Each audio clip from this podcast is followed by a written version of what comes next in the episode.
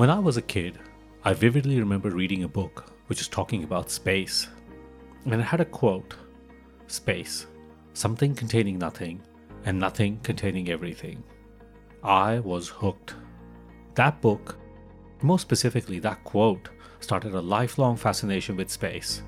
How can nothing contain everything we know, and a whole lot more that we don't know? During my childhood, space seemed to be an unattainable frontier.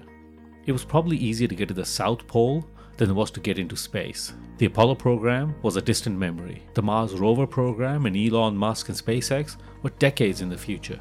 But that's all changed. Space is the next frontier. Now it would be easier to get into space than to the South Pole. SpaceX, Blue Origin, and there's many other companies that are now in a race to get us into space. All of this has been possible because technology has finally caught up with our ambitions. But our fascination with space is also providing us another opportunity the opportunity to better understand our own planet by using some of the same technologies we will need for space exploration. The most obvious one of this is satellites. Many people's perception of satellites is that they are only a tool for communication. But that is not true anymore. We rely on satellites far more than you think. Our guest today is Andy Koronios, the CEO and Managing Director of the SmartSat CRC, which is the biggest space industry research collaboration in Australian history. Its aim is to develop Australia's space capability by producing the next generation of satellites. Previously, if you wanted to play in the satellite space, you needed billions of dollars. Andy and his team are trying to change that. They want to create satellite technology that can be accessed by many more people. You can find out more about them at smartsatcrc.com. Now, we recorded this interview with Andy in early 2020, right before the COVID 19 pandemic blew up. Some of Andy's comments might seem outdated. We apologize for that. Now, let's get on with the show.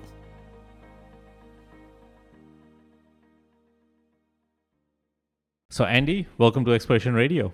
Thank you very much. Thank you for the invitation. Now, you are probably not the typical person that we would bring on this podcast, but there's part of the reason why we want to talk to you. So, you're part of this SmartSat CRC. Can you talk a little bit about your role in SmartSat CRC? And then we'll talk a little bit about the CRC itself as well. Certainly, certainly. And for your audience, in case they don't know what a CRC is, Perhaps I could begin there to say that the CRC is the Cooperative Research Center. It's a federal government program that provides funding to industry that get together with universities and put some money on the table to solve a large challenge or sees a, a, great opportunity. So it has been running for a very long time. I believe the first one was in 1993, and there's been quite a lot of great successes through that special partnership between industry and university research. So this journey began a couple of years ago for us to actually bring the coalition of industry partners, of universities together, and then we went to the government to give us the funding support to match what we put on the table to actually do something big. And that is the SmartSat which is around satellite technologies, which we'll no doubt explore. My background has been as an academic, but also a consultant before that, an IT consultant. My primary area is electrical engineering and IT, but nonetheless, I, have, I was the head of the IT and mathematics school at the University of South Australia for around 15 years. And it was the University of South Australia, as well as a great South Australian company called Nova Systems, that began that journey and co-led the bringing together of many, many partners into form the CRC. I'm now the chief executive officer of the SmartSat CRC. How did you get involved in the satellite part of the industry, let's say? Yes, as most people will tell us, everyone gets excited. When they're young, they get excited about dinosaurs. But when they grow up a little bit, some of them may still stay excited with dinosaurs but pretty much everyone is, is excited about space. Mm-hmm. I'm over 60, so the Apollo mission was a fantastic initiative that it inspired everyone. So it has that magnetism that, that, it, that area attracts it. But until recently, not many governments and less companies could actually have their own satellites. It was only mega governments, three or four governments around the world, you know, the ones that I mean, began those journeys of actually launching satellites. And now, over time, more and more governments and some large companies came into it. But in order to launch a satellite and have that capability from space, you really need serious money. Even now, a satellite would cost you about half a billion dollars. A large satellite, the size of a small bus, if you like, usually that's what geostationary satellites are, that would cost you a lot of money, uh, close to half a billion dollars. But what has happened in the last few years is because of really a lot of reduction in electronics, because the computational power, and I was into the IT industry uh, for a long time and I know the industry well, that computational power has grown a lot.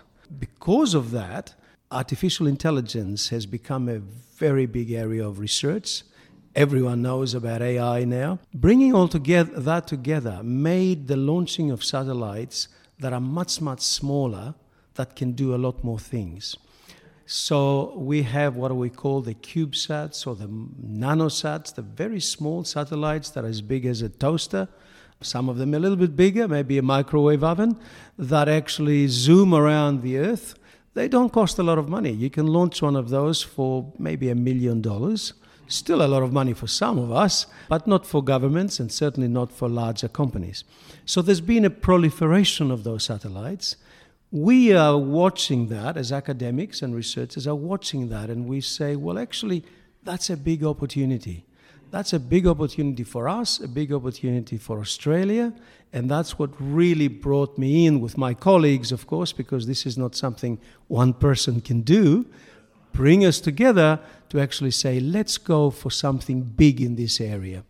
And we thought, what better mechanism than bringing the industry together and the researchers together for us to actually build something for Australia, which, by the way, doesn't have any of the assets, maybe one or two Optus satellites and the NBN, but they have very specific purposes.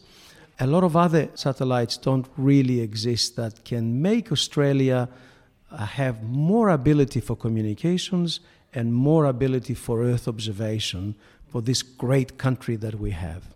So that's what really attracted me with passion, actually, to actually say, well, yeah, this is something I can contribute as well. So you've done a really good job of explaining how the dialogue of why this CRC should come about. I guess what you're saying is, if I summarize, is that there's this opportunity now for governments or industry partners to take part in the next phase of satellite technology, which is where they become a lot more amenable to people using them in different ways. Exactly. Absolutely. Absolutely right. In fact, it has many spillover benefits, significant benefits, because until now we have been free riders in satellite technology. And yet, satellite technology is just so important. You can't do anything without satellite technology. And I mean just about anything technological. You wake up in the morning, the first thing you do, well, even if you, before you wake up, if you're a sleepy person, you are woken up by your iPhone, right? Not the old uh, clocks, but an iPhone. Well, actually, an iPhone would not work without a satellite because the timing required, and as you can see, all iPhones have the same time exactly. They don't miss a beat. That's because all of the timing is done by satellites. The weather report you get in the morning comes from satellites, Japanese satellites. The timing from your iPhone comes from American satellites and others, but American primarily, the GPS system. Everything you do, banking, you can't do electronic banking without, uh, you can't draw money out of an ATM without satellites being involved in that process. And therefore, and let alone driverless vehicles and all the other technological things that we do, no doubt in mining and, and exploration, you're using a lot of satellite technology for comms and so on. So it's critically important for us to actually have that capability. And I think that's a really good point that you know you make in that maybe the old frame of mind that a lot of people have is that satellites are this direct communication tool, but there is this proliferation of passive communication between devices that now relies on satellites that maybe people might not have the same level of understanding on. Absolutely, absolutely. And and for Australia, you know, we have been And that's great. We've been the lucky country. And we have relied a lot, I would say, probably too much, on the good fortune, the lucky part of the lucky party uh, country, which is essentially our resources. We've got a wonderful country, a big country. In fact, our seas, as well as the land, is one tenth of the planet. One tenth. 10% of the planet is Australia, Australian jurisdiction. Now, so we've relied on mining, we've relied on resources like that. We've relied on agriculture, we relied on oil and gas. We really have probably not as been as acting, active in investing in high tech. The mining area actually is very good, about, particularly in the software industry, about 70% of all software, mining related software, are actually Australian. That is great. So, mining technology is very good for Australia. And agriculture is not bad at all. But actually, in terms of high tech, in terms of space technologies, in terms of manufacturing of smart cars, not just cars, in terms of actually uh, building aircraft, because you know the value of an aircraft as, comp- as compared to a push bike, the knowledge required to build an aircraft versus a push bike is significantly different. And by the way, we don't manufacture any push bikes either. So, therefore, in order for us to transition from the lucky country into the smart country, we want to be inspired by missions such as building technologies that are A, are very applicable to mining, to agriculture, and so on, but also they give us the opportunity to become highly technological ourselves instead of saying, oh, yes, America, there is $300 million give us a satellite and that's fine. In other words, we buy technology instead of building it, or at least adding value. You don't have to build all of it, but building some part. That way, we have the skin in the game kind of concept, right? Exactly. So. We have the skin in the game. We then have the respect of the other nations, and therefore they will invite us to the big table when all the decisions are made and so on, because we are equal partners. If we're always giving them money and they give us kit, well, you know, we're just customers. Yeah, it's a different relationship. Different relationship. In the lead up to this interview, you and I spoke a bit about why we're trying to get someone like yourself who sits a little bit on the periphery of, I guess, our main industry. Sure.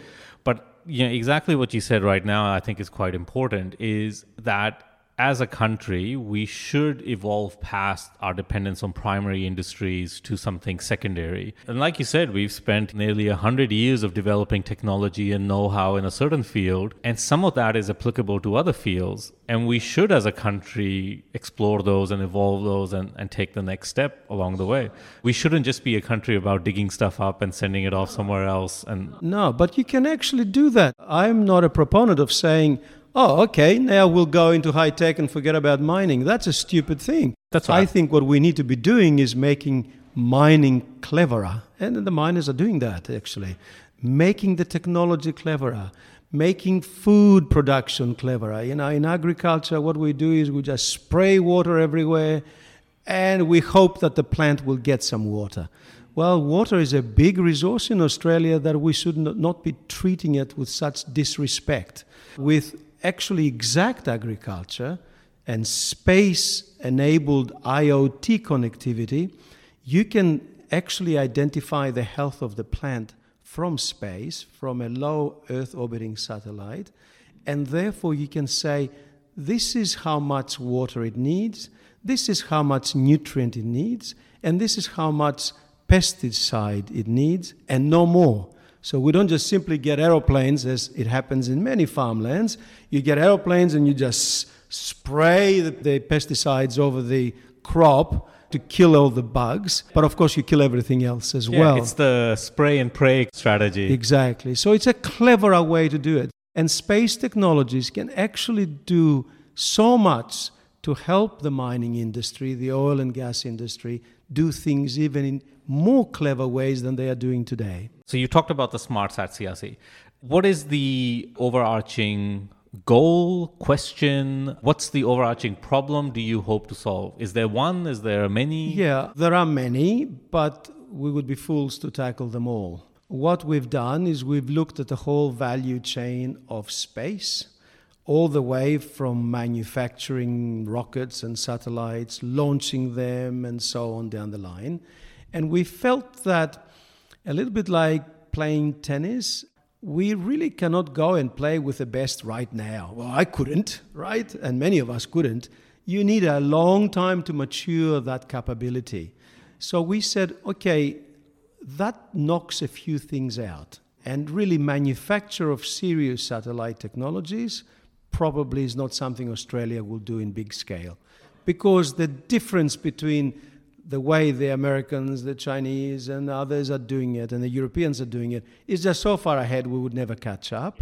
We would need to invest a lot of money. So we thought, what are the areas where we, first of all, Australia needs this capability, and second, we have a chance of actually showing leadership and creating unique technologies, leapfrogging technologies. So we've identified three big areas. One is advanced communications, the next generation of communications, and also wrap into that connectivity. And that's what you said before around the IoT, the Internet of Things connectivity, that is taking the whole world by storm now. Pretty much every item will be tagged, and every living thing will be tagged by some kind of IoT sensor in the future. How do you actually manage the comms of that? How do you know the security of it? Because it's okay to just put it on the mobile network, but is that secure? So the security aspects, the resilience aspect, particularly if you have mission critical operations, for instance. So the communications will be an area that we will be taking to the next level. And of course, part of communications is throughput. It's the amounts of data, the bandwidth, as we say. How much data will flow down? The size of the pipe. Now, the size of the pipe on the ground is pretty good. You know, we've got fiber optics.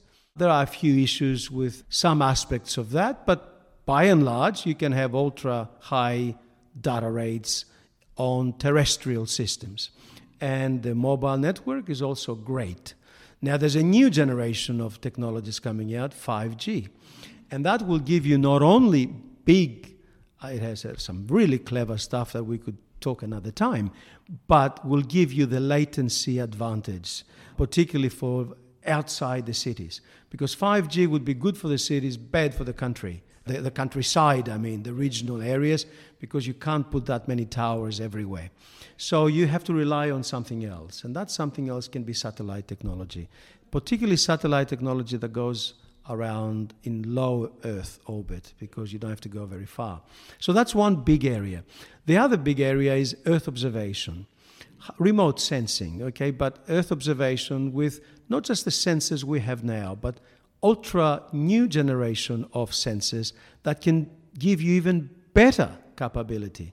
But add to that the machine learning, neural networks, and other AI techniques that allow you to analyze that information that you're capturing in real time, initially in near real time, but actually we're moving towards real time. Because, for instance, up to now, we rely on the Sentinel and other satellites of the United States and others, and they give us the data. Well, actually, that's a problem. Sometimes they may, may say, well, I'm not going to give it to you. Yeah, yeah, yeah. They might go behind a paywall or something like that. Exactly. And the world is a bit uh, unpredictable these days. You don't know what countries will do. And your friends today may not be your friends tomorrow.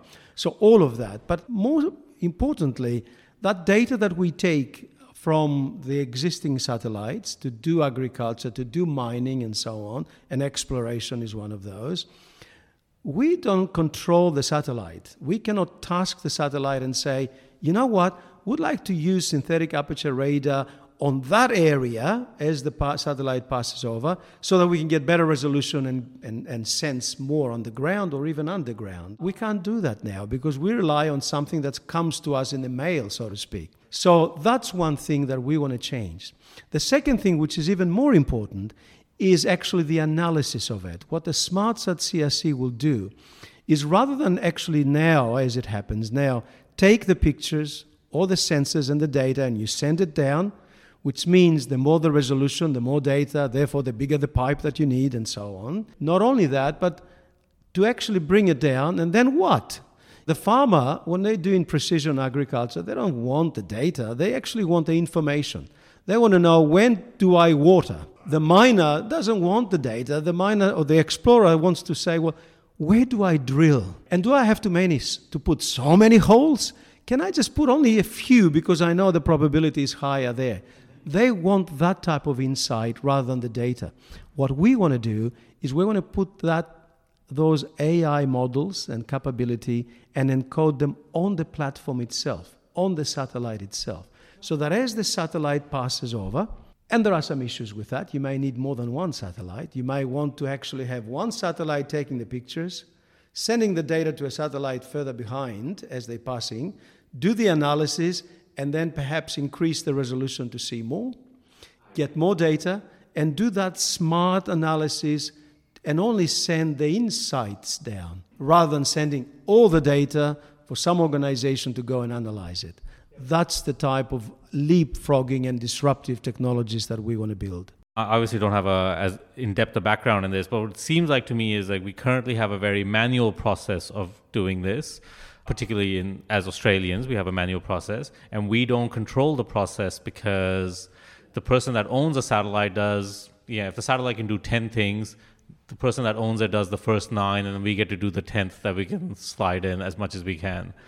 So by having our own infrastructure, so to speak, it allows us to a control what we do, and then you're also trying to solve the problem of doing it more in an automated sense rather than more manual sense. Exactly, exactly. And, and the spillover effect of that, of course, is that we now have our own people developing knowledge and technology for Australia that they can export to others. So instead of paying for kit, we actually get money for selling some of that and therefore we are future proofing the jobs of our youth. There are many universities, even now, that are doing, for instance, space aeronautical engineering. But most of the graduates go to Europe or to America or overseas to get jobs because there hasn't been a lot of aeronautical engineering here, unlike mining, for instance. And therefore, you say, oh, hold on a second. We are training people for other countries to build things that we're going to buy, that doesn't make sense. We want our youth to be building and creating jobs here.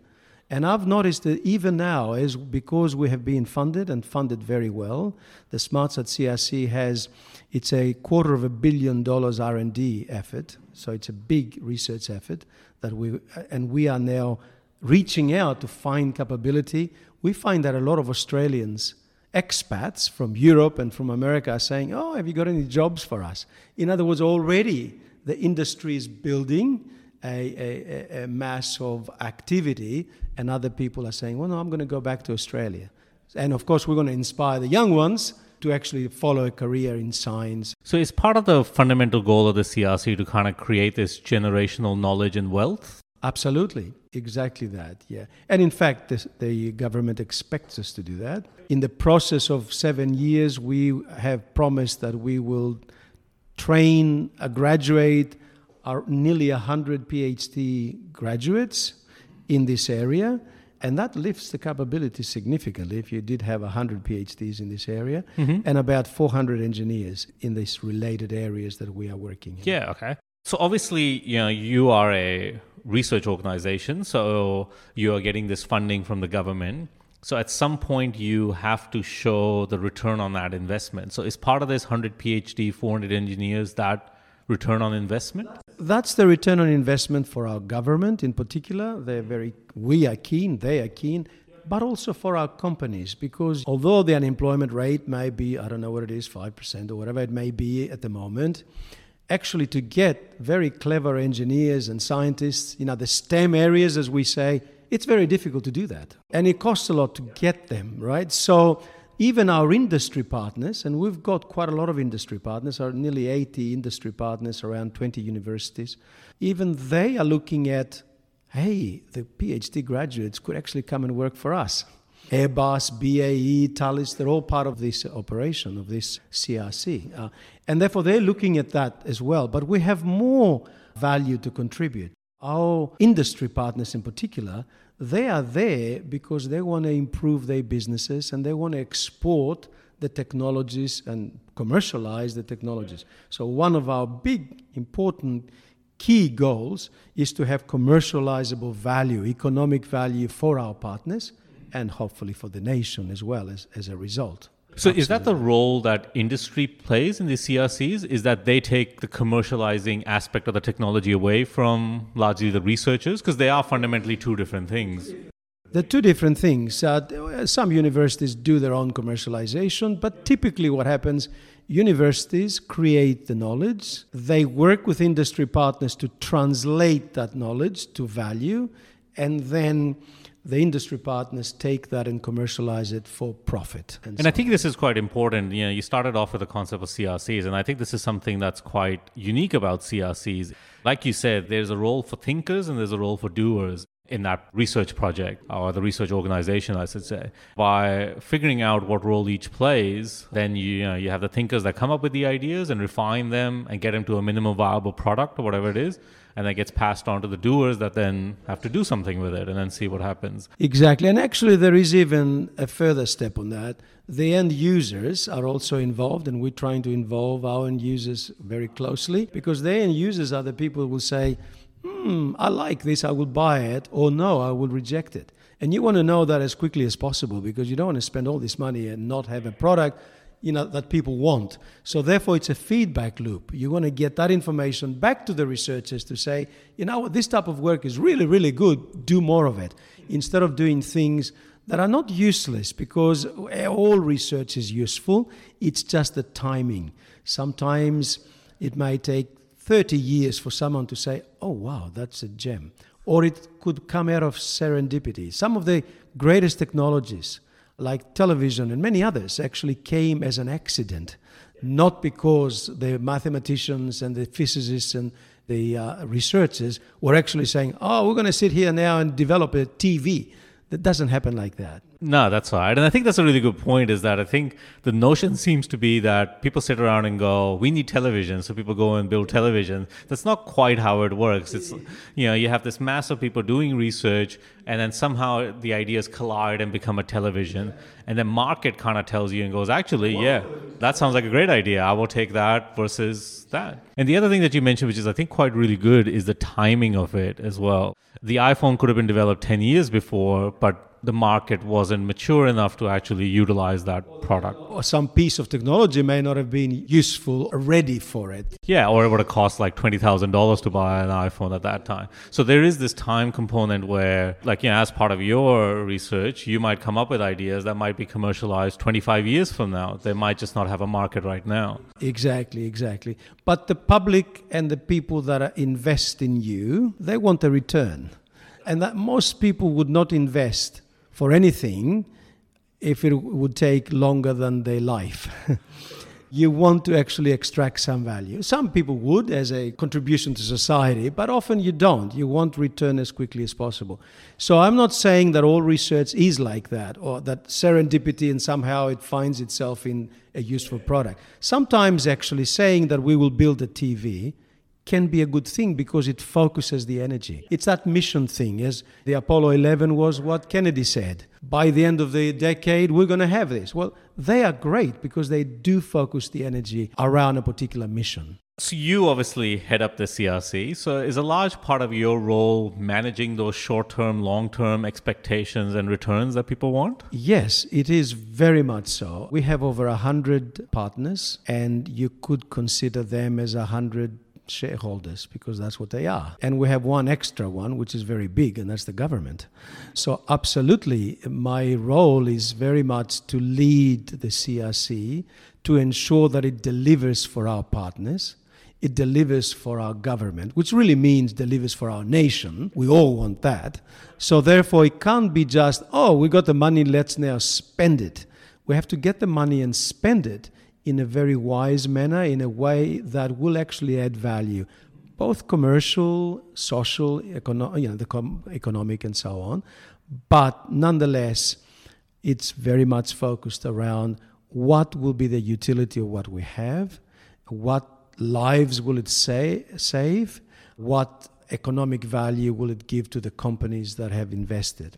The three main areas of application for us we have a number of sectors that we're going to really focus our energy. But as I said before, like industry sectors, you mean? Industry sectors, mining and agriculture, the obvious ones, the telecommunications area, and so on.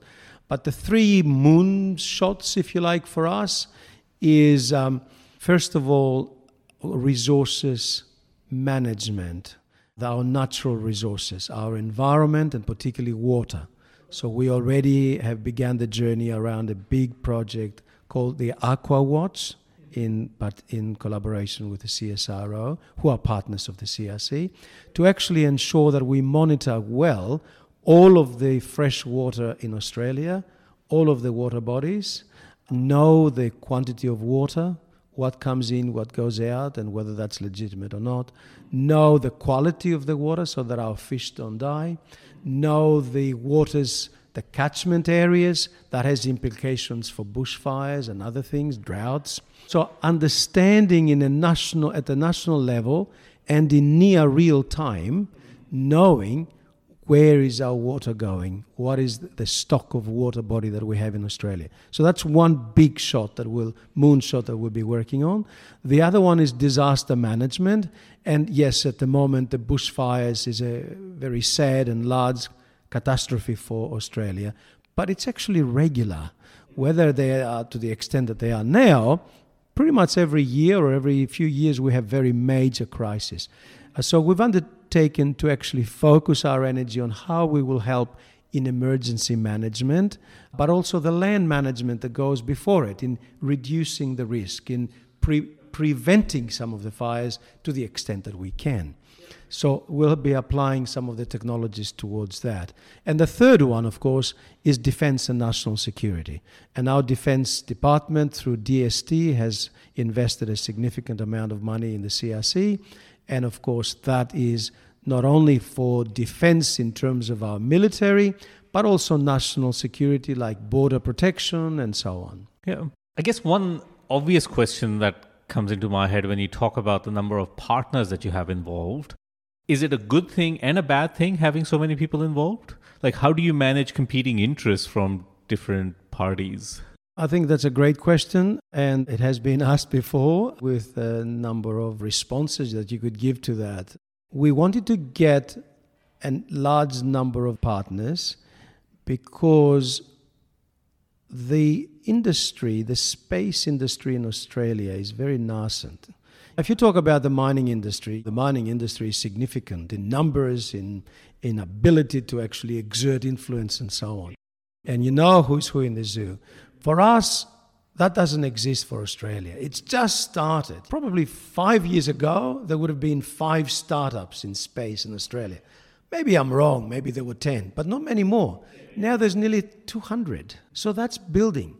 And so one of our roles that I didn't really state it in so far is for us to help build the industry.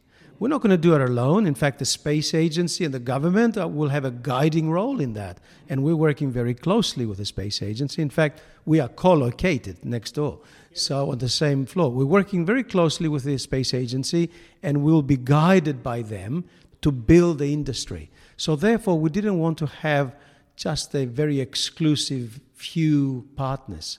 We wanted to have pretty much everyone who wanted to participate. Now, I say that we have a lot, and we do, but actually, about half of those that we have, about 50 plus, are startups. And they don't pay to be in the CRC, they are there to get help from us so that we can build the industry. Okay? And also for us to then have an avenue for them to commercialize. Why should we spin another company if a company is already doing this type of work and we want to help them grow? You see what I mean? Yeah, yeah. So it's a very uh, like democratized approach in the way you've kind of done it. It is, and it's more towards building the ecosystem. And therefore, if you want to build an ecosystem, you don't put fences around it. Yeah, yeah, that's right. So that obviously, I mean, you segued into the next part, which is that a large part of your work will tie into Australia building capability as as a player in the space industry. Yeah, uh, with the agency that we have, the technology that you guys will develop. Do you care to comment why you think that's important? If you ask some people, they could say to you, "We have enough problems. Why do you want to do space in general?" Some people don't know, though, that some of the best technologies, like CAT scans and uh, baby formula, in fact, most of those came from missions, space missions. Yeah, freeze dried food, like all of this concept. So many technologies. The glasses you wear, the anti scratch comes from that. There's just so many different technologies that have actually come from the baby scanners, in fact. All of those have come from technology that was for another purpose. So it's very difficult to say, to put a, an ROI, a return on investment on that, because you don't know what technology will come. Not many people say have said to me, "Why are you doing it?" I think they can see that it's time for us now in Australia to build the capability, not only because we're going to build high tech, but because we're going to have sovereignty over our land as well. I say to people that the resolution, the technology is now such that you can read around a 30 centimeter square patch from space. In other words, you can just about put an A4 page on the ground and you can recognize it from space. Do you want 40 other countries to be doing that several times a day about your country? And you then, if you want to take a selfie of your country, you have to pay them for it? That doesn't make sense we in Australia need to build that capability for our own. And in the process, we will build the knowledge and the technology, and therefore will become far greater in uh, more te- high tech, and therefore we will have great reliance on exports from technologies other than mining, agriculture, and so on. Yeah. We talked about this in the pre interview that you know, we are on this podcast going to explore this concept of space resources and things like that. And I think you have to think about the way we are going as a global community is, you know, we are going to prioritize environmental preservation above anything else. So there might come a point where extracting resources from Earth will have such a high premium associated with it because of the environmental cost that we will probably look at other ways. Like we might move manufacturing. The real Star Trek view of the world will be that all manufacturing is done away from Earth. And if you think about that, a lot of the technology that the mining industry has developed, working in remote areas, having to communicate long distances from remote sites, etc., it all ties into that. A lot of this technology could be adapted for what's going to happen in the next phase, like not terrestrially, more like yeah, outer space. You're absolutely right. And if we didn't have that curiosity, all of us would still be living in caves. We wouldn't go and explore further out because that we were safe in caves. That's fine. And mining, particularly given that the exploration uh, has this type of audience, this podcast has this type of audience. I think the audience will probably already know that mining in other on the moon and in Mars is not just a thought. There are people in the planning in that for us. That in fact we will have a workshop with NASA people around that in two weeks' time, in the middle of February. And the Artemis program that the United States has, go, revisiting the moon, is not a holiday. They are going there with the purpose of extraction of precious material, but most importantly, water. Because water exists on the moon, on the poles. And yes, you need to extract it, but once they do, and once you have water, you then have fuel, you have oxygen to breathe, you can begin to sustain life, which becomes a great staging point for the next discovery and, and journey to Mars and whatever else in many, many years from now. So for us and for most people, most of people understand, really understand that humans are geared to be explorers. And therefore, I think once you sit down and think about it, there is not only the inspirational and that satisfying your, our own curiosity as a species element, but there's actually a big economic argument for it. Yeah, that's right. And it's also like back to kind of the concept that Elon Musk and others have talked about is that, you know, it's also future proofing ourselves as a species as well. We are our own worst enemy, so we should probably have a few other places that we have so then we don't completely hedge our bets on one thing. Well, not only that, not only as a Noah's Ark, if you like, not only that, but also most scientists now agree that Mars was in was a little bit like Earth. Why did it turn hostile? Let's learn from that because then we can say, hey, that might happen to us and perhaps prevent it. You mentioned this, and I think it's a really worthwhile point mentioning is that for some people it may seem like this really science fiction fairy tale that we want to go into space and but maybe in Australia we don't have that footprint yet and you guys are working on that. But if you look in other parts of the world there's a quite a significant footprint of people and resources and companies trying to address these problems about how do we go off this planet and how do we find resources and utilize them et cetera et cetera. Of course. Absolutely. Absolutely. So you talked about building this ecosystem here. Do you have a recognition that you might not get things right as you go along this process as well? Uh, absolutely. I wake up every morning saying, How can I beat yesterday? of course, I think there's only one mistake about making a mistake, in my view, and that is not learning from it. There's no way that I have a clear path of what's going to happen of the life of the CRC but I know I'm going the right direction and I have a good board and fantastic team that helps me and our partners that helps me go in that direction in the same way as a jet airliner doesn't quite know the exact path between city A and city B. They head that way and then of course the GPS guides them a bit but they keep adapting as they go right? They keep adjusting height and and so on. We'll be doing the same thing. Will we get it right? Well hopefully we will Will we add all the value that we, that we say? Well, we hope to add more value than we say, but we don't know that. A lot of those are unknowns. Our mind is open and open to learning, not only learning from ourselves, but learning from others as well. So you're more concerned about the trend or the direction rather than the exact goalposts hitting them all along the way? Uh, we have goalposts, and now my board will define those precisely. And of course, our, our stakeholders, the government, and so on, have already given us what we must achieve, down to the number of PhD students, for instance. So we do know the targets. They say plans are useless, planning is essential, right? We want to make sure we don't know what opportunity or what barrier will come in two years' time. Also, we don't know what, and we will keep a close eye on what everyone else is doing. We're not going to try and develop technology that tomorrow, not today because I can't get it, but tomorrow I can get it from the shelf. I can buy it. If the technology is already, if the problem is already solved by someone else, we will collaborate, all right, or buy it from them. It's not, it's not research for us. So we will always be adapting our research to keep adding value, to creating knowledge, because by definition, research is not a certain thing you're searching again to find something, you may or may not succeed. So there'll be plenty of cul-de-sacs on the way. Is there some things that are out of bounds of CRC? Is there something that you've been told you cannot do, cannot touch? Not formally, but a foolish thing to do is to say yes to everything. We want to focus.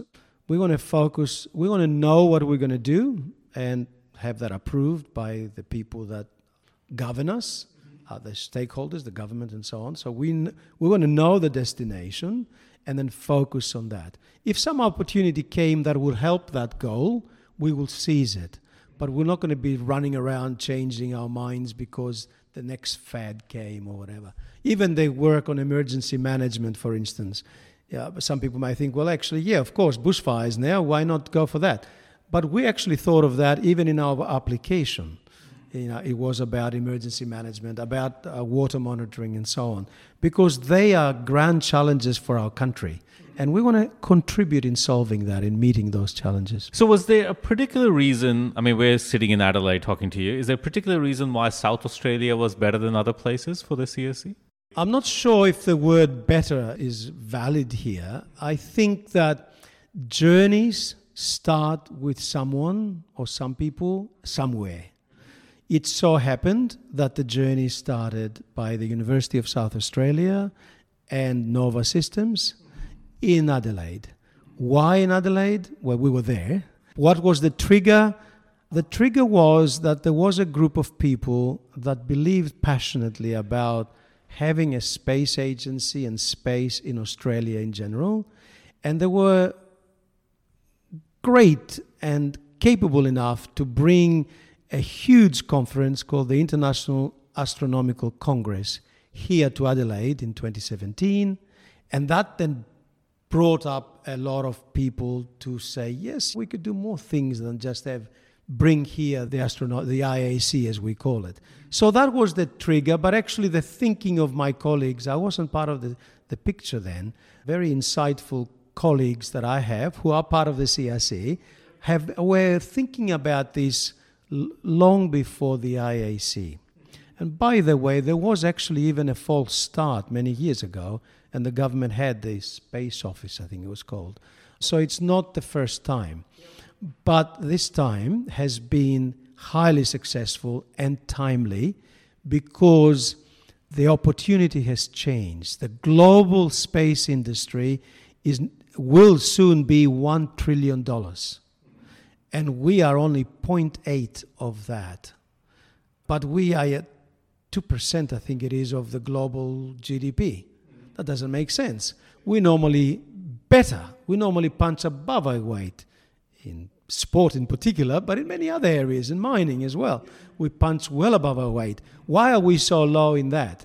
We're going to change that. So there was the it wasn't it was a timing as well. It was a passion by my colleagues, and it was also a timing issue as well the timing is a really important one. I think it helps, like you know, Donald Trump talking about the space force and all of these type of things. It's definitely front of mind. You know, SpaceX, what they're doing, etc. I think there's a lot more general understanding in community now. And also, I think the point that you made about how some of these big things start off with some really small stuff. As part of the thing, you look back at how Silicon Valley started, and it really started with something like six or eight people meeting weekly, talking about what they wanted to do and then you know a few parties came in you know like stanford university engineering department came in and all of a sudden it's ballooned into this global industry that is arguably the most dominant one that we have. Yeah and that's an inspirational message for all of us and particularly for the young to think big to think that they but take small steps right?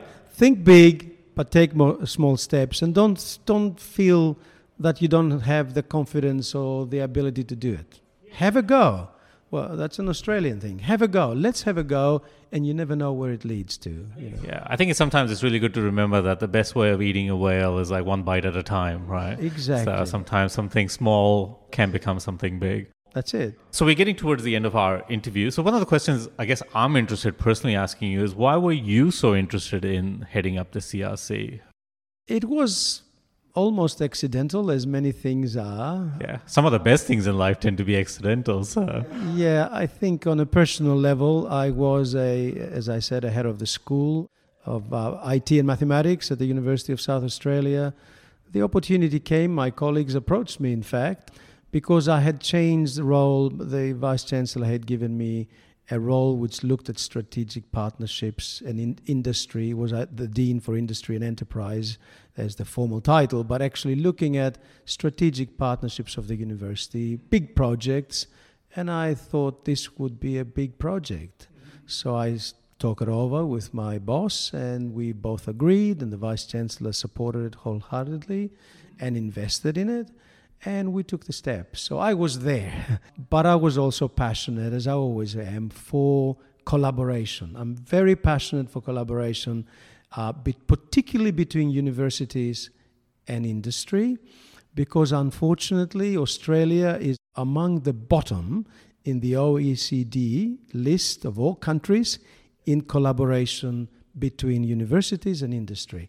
And I was always, perhaps it's because I was in industry a long time ago, and I became an academic, and I saw the opportunities to bridge the two cultures together, essentially. So I was always passionate about major initiatives of collaboration, and this came along, and I seized it. Having dug into your background for this interview, I think you know you are the perfect type of person in that sense because you have the industry perspective as well as the academic perspective. And you've obviously worked with governments as well. So you know like what push and pull they have as well.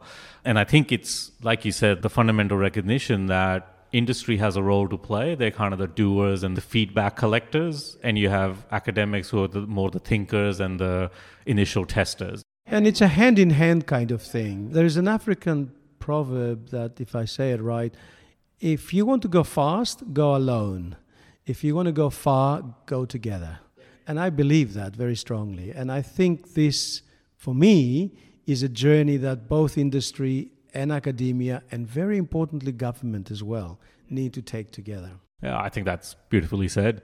So we always end our interview with two questions, and we'll slightly adapt them for you.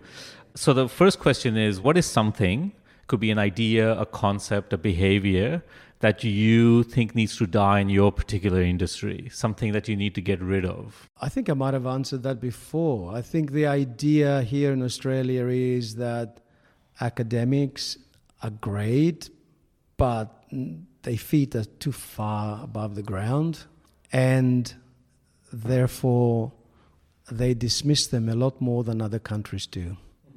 Uh, I do feel that in Australia we dismiss the research element, we don't value it as much, and I think we need to value it more.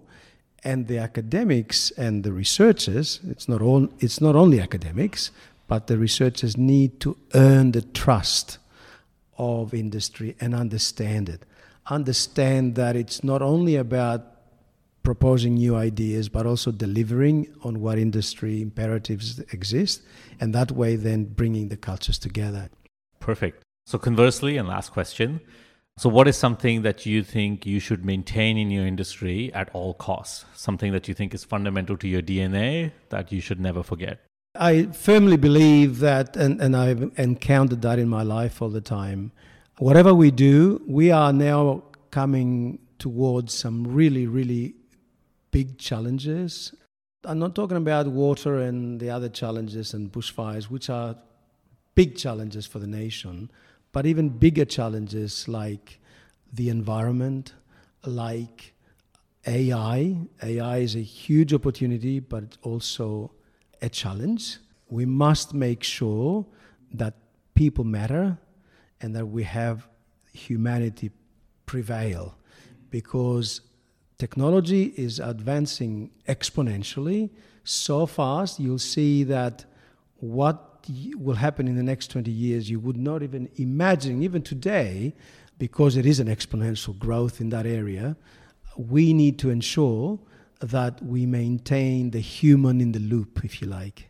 And I'm thinking very specifically around AI, machine learning, and the robots being able to produce their own robots, and the AI, AI algorithms not necessarily keeping the humanity into the algorithms themselves. Yeah, and I think it's Max Tegmark that has the saying that technology is about helping humanity, not like the other way around? Exactly. We need to educate the technologists because often that's not the first thing they think. In other words, you need to have, if you like, humanity by design. Not just, oh, okay, we've done this. Now let's think about privacy. Let's think about ethics. And often they don't. They're just given the instruction to put ethics into AI, for instance you should be doing it by design from the start. Yeah. And I think the challenging part there is that if you value ethics or morality or something else related to humanity before technology, then we might make a decision that some technologies are things that we might not pursue or we might, right? And then and that's always a real hard challenge from a technologist. Every path should be explored, but some we might say, you know, maybe that's not the best path for us to explore. Yeah, and it's about finding ways to deal with it, highly unlikely to stop unless we blow ourselves up, and then there's no problem. Uh, well, big problem. when we invented fire, we couldn't stop that. Someone would have invented it somewhere else and burned our house down. But also, fire has given us a lot of benefits. It's not only burning other people's homes. The same with weapons and other things. Yeah, and I think having that discussion, I think, is a really valid point. Would be a good podcast, possibly not for me, for someone more qualified in this area. No, that's great. Well, thanks a lot for joining us, Andy. That was great. No, thank you for the opportunity. Thank you. This episode of Exploration Radio was brought to you by Ahmad Salim and Steve Beresford, produced by Sean Jeffrey, edited by Humayun Mir, and recorded live in Adelaide in early 2020. Exploration Radio is supported by the AIG, the Australian Institute of Geoscientists, the MCA, the Minerals Council of Australia, the Society of Economic Geologists, One to One Group, and the Assay, and is an official media partner of the 2022 PDAC conference. Until next time, let's keep exploring.